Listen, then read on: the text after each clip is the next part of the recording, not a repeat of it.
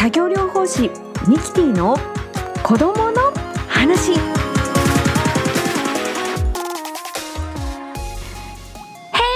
what's up? Thank you so much for coming here and listening to my podcast channel!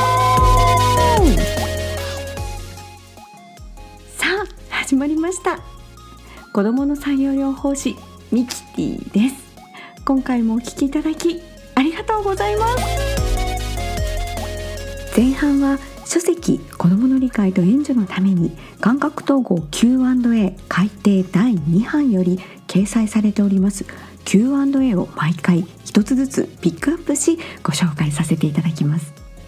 この書籍は日本感覚統合学会会長土田玲子氏の監修のもと専門家のみならず保護者保育教育者向けに感覚統合の考え方を正しく分かりやすく解説しています。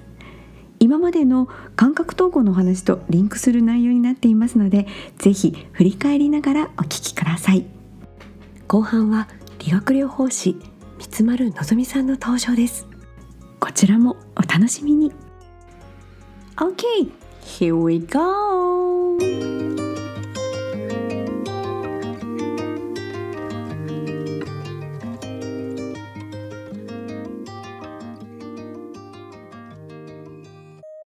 Question 4体がふにゃふにゃした感じで横になってテレビを見ていることが多く動作も非常に鈍いので親の方がイライラしてしまいます。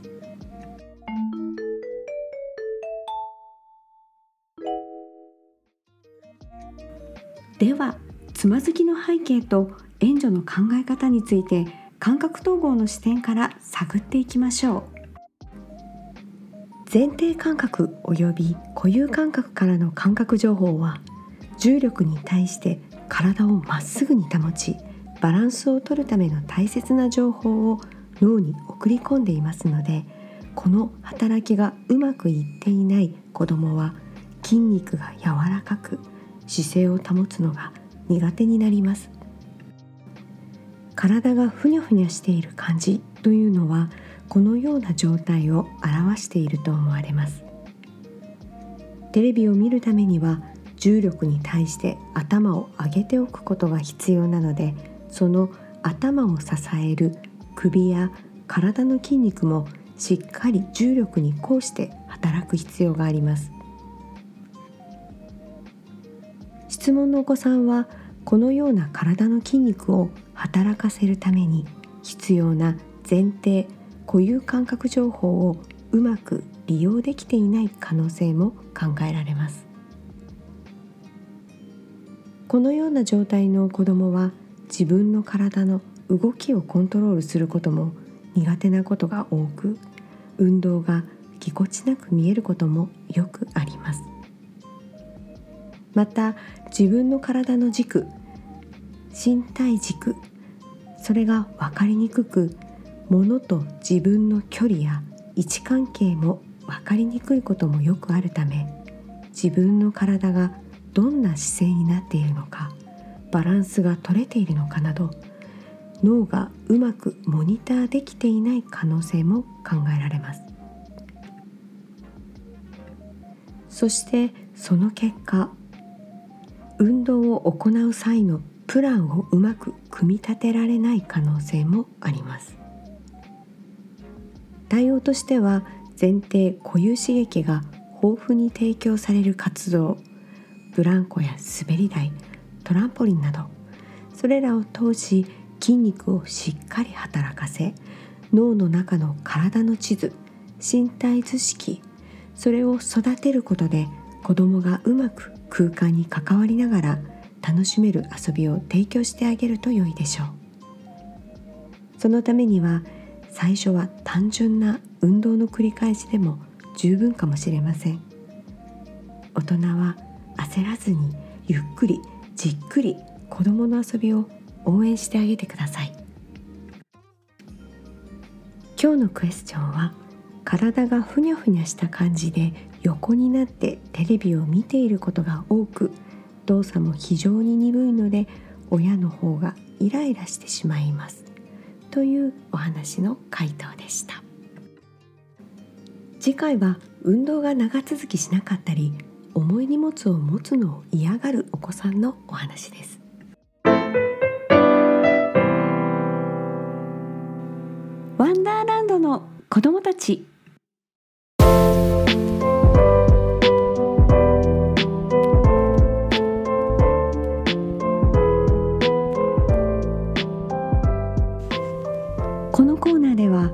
発達支援に関わる書籍やコラムをご紹介したりゲストをお迎えしお話をお伺いしていきます。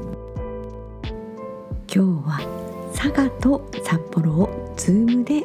つないでお送りします。8回目のゲストはこちらの方です。はい。では本日は佐賀の理学療法士三丸のぞみさんにお越しいただきました。三丸さん今日はどうぞよろしくお願いします。お願いします。はい。では早速ですがえっ、ー、と私はのぞみさんというふうに呼ばせていただきますね。はい、では私は作業療法士そしてのぞみさんは理学療法士。この違いって一体何ってよく聞かれませんか？聞かれますね、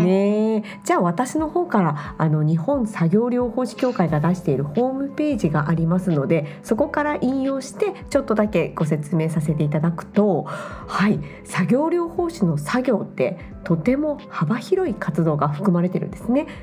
食べたり入浴したりお仕事をしたり遊んだり買い物したり料理をしたりっていろいろ日常生活に関わる全ての活動を私たち作業と呼んでいます。そのあの作業なんですが障害などによってこれらを行うことが難しくなっている人を対象に私たち作業療法士時々私たち略でね OT って言ってるんですけれども OT がリハビリテーションのプログラムを作っています。そして作業いろいろですね先ほどお伝えした作業の内容そのものを練習したり体の機能の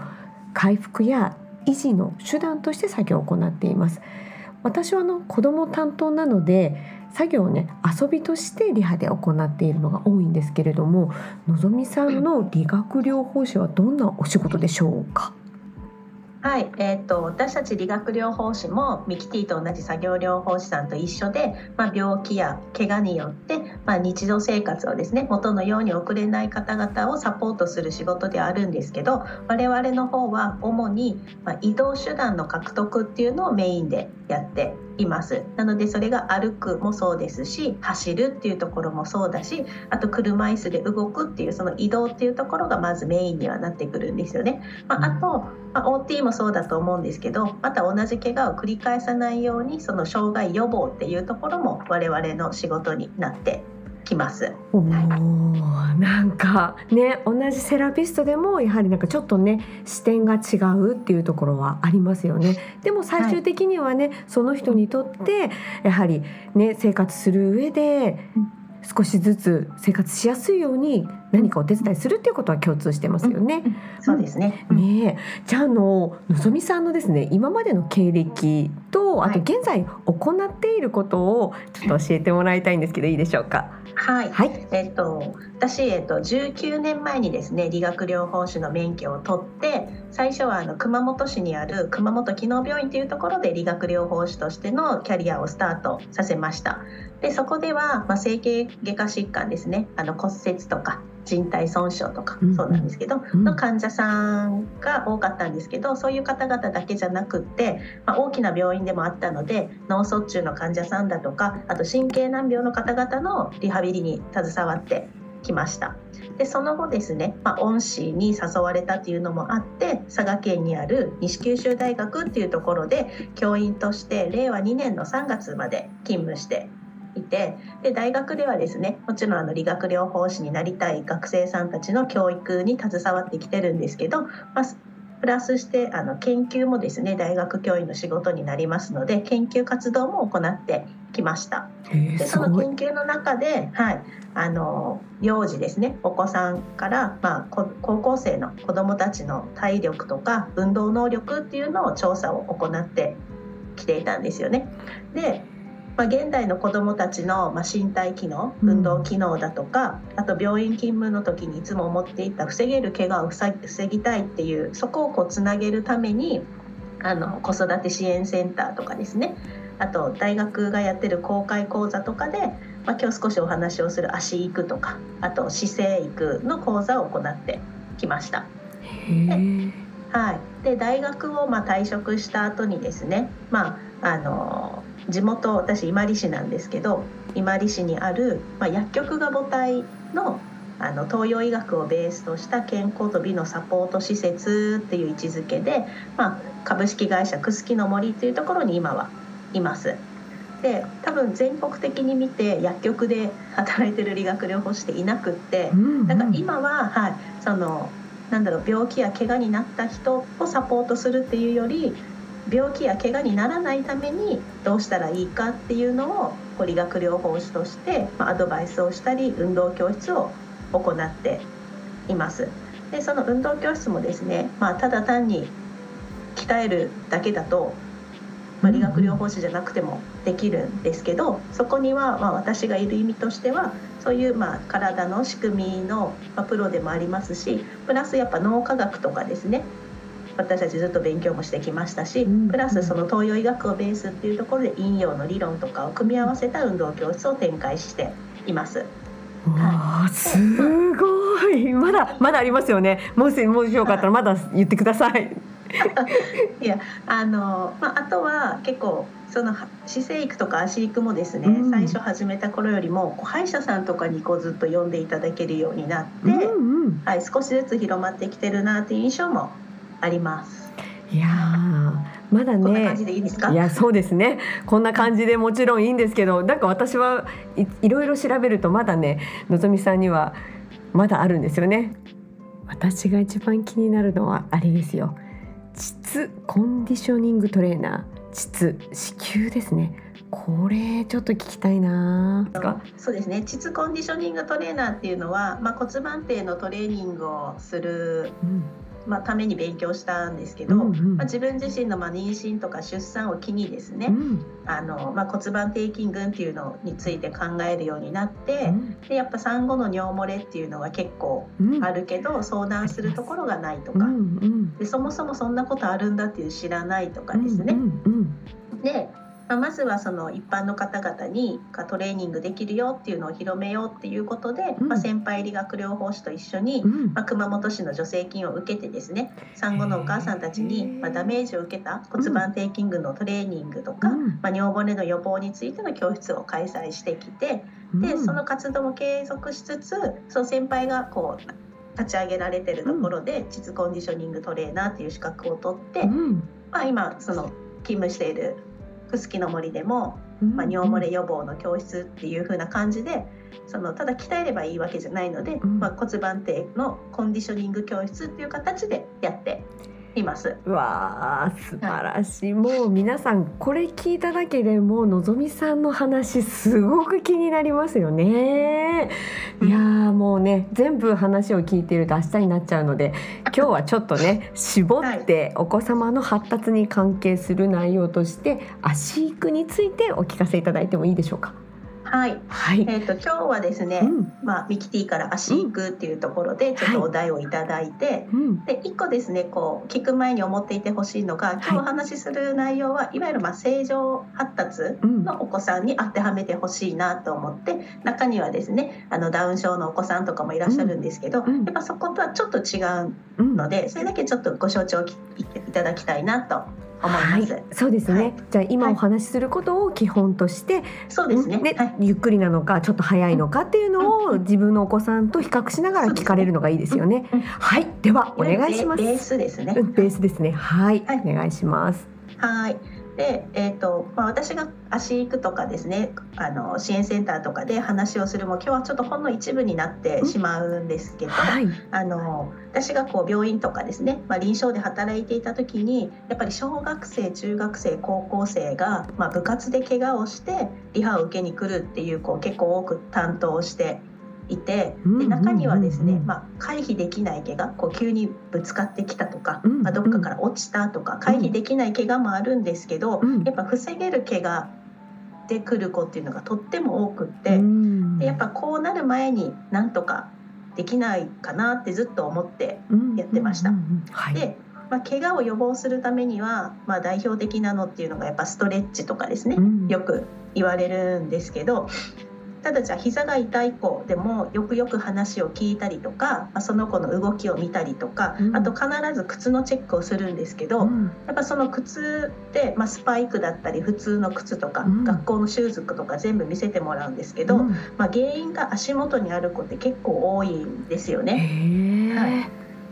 でその靴を見るとその子の普段の歩き方とか、うん。走り方とかが大体予想できてじゃあなんでこの子にその膝の痛みが出たのかなとか、うん。腰の痛みができたので出てきたのかなっていうのを推測して、うん。まあ、リハを進めていました。はい。でやっぱり足って人間ってこう二足歩行の動物なので、うん。唯一地面に接してて、うん。とっても土台になる大事なところなんですよね。うんでも膝が痛いから膝のケアっていう風になってるのがうん。と思ってて、うん。やっぱりそういう土台となる足について、うん。やっぱり我々専門家だけじゃなくって一般のお母さんたちとか、うん。まあ、子どもたちにも知ってほしいなと思って足育講座っていうのを始めたんですよね。え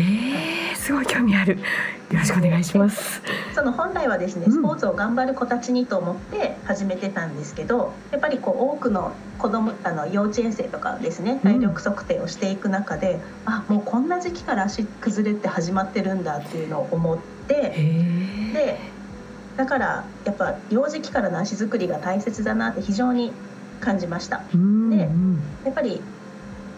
子供が成長するとおしゃれに目覚めてくるので、うん。特に女の子とかはうん。ニュールを履きたがったりとか、うん。ブートンブーツとかですね、うん。そういうのも履きたがるんですけどやっぱり足について知ってるのと知らないで選ぶのと知ってて選ぶのって全然違うと思うので、まあ、全ては完璧には無理かもしれないですけど少しこう選択肢を広げる上で知っててほしいなと思って今日は話をしたいと思います。はい。はい、で子供の足なんですけど、まあ、よくニュースとかでもですね、まあ、コロナ禍になって、まあ、運動不足で手が浮いてる浮き指になってる子が多いよっていうニュースとかもこうよく聞くようになったんですけどうん。他にもですね扁平足とかかかとの歪みとかうん。あと外反母趾とかうん。紙指とかですね、まあ、多岐にわたります。だからそういう変形って大人だけじゃないしもう子供から始まってるんですよね。でで足元の変形がそして膝の変形にもつながっていくんですけど、まあ、その変形が別に何か悪さをしてなければ、まあ、言ったら見た目だけの問題なんですよう。んだから扁平足だから悪いとかではないんですけど、うんじゃあそこがその変形などが運動能力とかにどう影響するのかっていうのを、まあ、我々が調査した結果を少しお話しするとですね、はい。まあ、まず子どもたち、まあ、何百人と見てきてるんですけど、うん。幼稚園生をですね。うん。足のチェックをして、まあ、扁平足があるかなとか浮き浮き指があるかなとか、そういった変形がある子とない子の運動能力をちょっと比較をしてみました。うんうんで運動能力っていうのにはまあ25メートル走足の速さですね、うん。あとは立ち幅跳びジャンプする前にジャンプする能力とか、うん。あと片足立ちを何秒ぐらい保持できるかなっていうのを見ています。はい。でその結果ですね、まあ、変形がある子とない子うん。ではあの足の速さとかうん。ジャンプの能力にはそんなに差がないですけどへーやっぱバランス能力の指標となる片足立ちの時間ですね。うん。これはやっぱり変形がある子の方がうん。保持できる時間が少ないっていう結果が出て来てます。つまり、まあ、やっぱ今後ですねスポーツをしていくとか普段の遊びの中でもそうなんですけど、まあ、片足立ちになる瞬間って非常に多くってうん。やっぱ歩く時よりも走る方が片足立ちの時間は長くなるし例えば今だとワールドカップでサッカーがあってるのでその時シュートを蹴る瞬間も片足立ちの状態だし、うんまあ、野球してる子もボールをですねこううん。投げる瞬間うもん。片足立ちの瞬間になるんですけどうん。やっぱそういう時にバランスを保てないっていうことにで崩しやすいっていうことになってくるんですよね。じゃあ崩れちゃいけないのでじゃあどうにかして立て直すっていうので他のところに痛みが出たりうん。他のところがあの怪我をしたりっていうふうにつながってきます。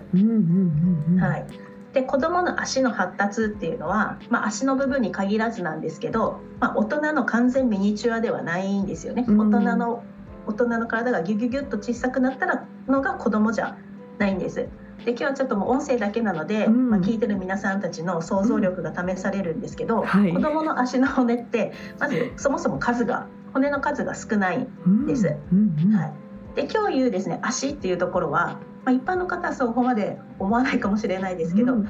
々専門職からすると足ってどこの足みたく太ももも足出しみたいになるんですけど、うんうんうんうん今日はいわゆる靴を履く部分の足元ですね。はい、いわかりやすいですね。側部っていうところです。はい。で足の骨が子供少ないっていうことは、ままだ軟骨部分が多いっていううんことなんですよね、骨じゃなくって。うん。で赤ちゃんとか、まあ、23歳ぐらいの子供ぐらいの足ってこうふわふわしてうん。柔らかいですよね。うん。であれってまだやっぱり骨化していないんですよね。うん。で足の部分にはあの足根骨っていう足の根っこの骨って書くんですけどはい。足根骨っていう骨があってうん大人がだいたい7つあるんです。うん。でもまだ歩き始めるぐらいの、まあ、1歳ぐらいですねの子供で4つ、うん。ですね。うん。はい、で足根骨が全部7つ揃うのが、うんまあ、大体4歳を過ぎたぐらいと言われています。ただ4歳ぐらい、まあ、45歳ぐらいになって7つ揃っても、まあ、一つ一つの骨がまだちっちゃくってうん隣の骨と離れてるんですよね。うんだから本当に子供の骨って柔らかくてっていうことは脆いです。うん軟骨の部分が多くって柔らかいのでやっぱり足に合わない靴でも履けてしまうっていうことなんですよね。だからよく多いのが、まあ、お兄ちゃんお姉ちゃんのこうファーストシューズをそのまま履く。でサイズが違っても履けたとかよくあるんですよね。だからやっぱいやだから履ける合ってるとかじゃなくても履けちゃうっていうところです。で足の骨が完全に骨化して、まあ、いわゆる大人と同じようになるのって大体18歳ぐらいって言われてるんですよ。で見た目も、はうんい、中学生ぐらいでも大人と変わらないサイズとかなるんですけど、うんやっぱりその発達的には18歳ぐらいであの骨化が完了と言われています。すごいで意外と遅いですよねあ。そうなんです、そうなんです。うんだからねこう私より足大きくなったけんもう大人の足って思うんじゃなくって、うんうんやっぱりまだ発達の途中なんだなっていうのを思ってほしいなと思います。はいー勉強になります。うわ大変のぞみさんもうおしまいの時間になってしまいました早いですねとくすきの森では対面講座やオンライン講座も行ってるというふうにお聞きしたんですけどそうなんですか？そうですね。ちょっと定期開催はしてないんですけど、うんうん。あのまあ、新に新学期になるタイミングとかでだいたいやっています。おなるほど、はいじゃあまたこの春に予定をされているということですね。そうですねまだ未定ですけど、うんうんはいいやぜひねきっと今回のお話を聞いて聞いてみたいっていう方がたくさんいると思いますのでぜひはい開講お願いしたいと思います。はい、じゃあその情報などは URL を番組にあの案内ページに添付させていただいても大丈夫ですか？はい、あの、はいくすきの森のホームページとか、はいあとくすきの森のあのインスタグラムがありますので、はいなる、ほどそち。ら貼り付けてもらったらはいいいですね。わかりました。じゃあ今日の足育について最後に一言お願いしてもはいよろしいでしょうか？はい、はいえっと今日はですね、まあ駆け足でしたけど、まあ少しでも土台となる足が大事だなとか、やっぱり歩くってことが大切だなって伝わってたらいい嬉しいなと思います。やっぱ歩く時間を設けるっていうのがストレスになるとあんまり良くないですので。うんでもやっぱ知ってるのと知らないのとでは違うなっていうぐらい気軽にやってもらえたら嬉しいなと思います。ありがとうございます。ありがとうございました。じゃあ今回のお話をね、ご自身のお子様だったり、あともしね支援をされている方がいらっしゃったら、ぜひね親御さんにお話しするときに役に立てていただけると私も嬉しいです。ははい、じゃあのぞみさん今日はすごいためになるお話ありがとうございました。いえありがとうございま次回もまたお呼びしてもいいですか？はいよろしくお願いします。はいではまたお会いしましょう。ありがとうございました。はいありがとうございます。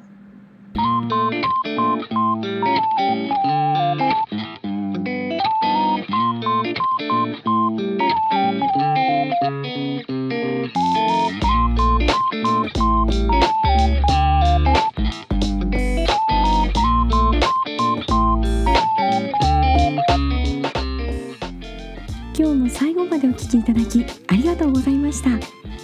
子どもたちの発達の違いや環境調整が必要であることなどこれらの情報を皆さんが知ることはすぐできる小さな支援につながります。この番組が障害を持つ人やその家族兄弟への理解や自然に寄り添うきっかけになりますように So that's it Thank you for listening See you next time Till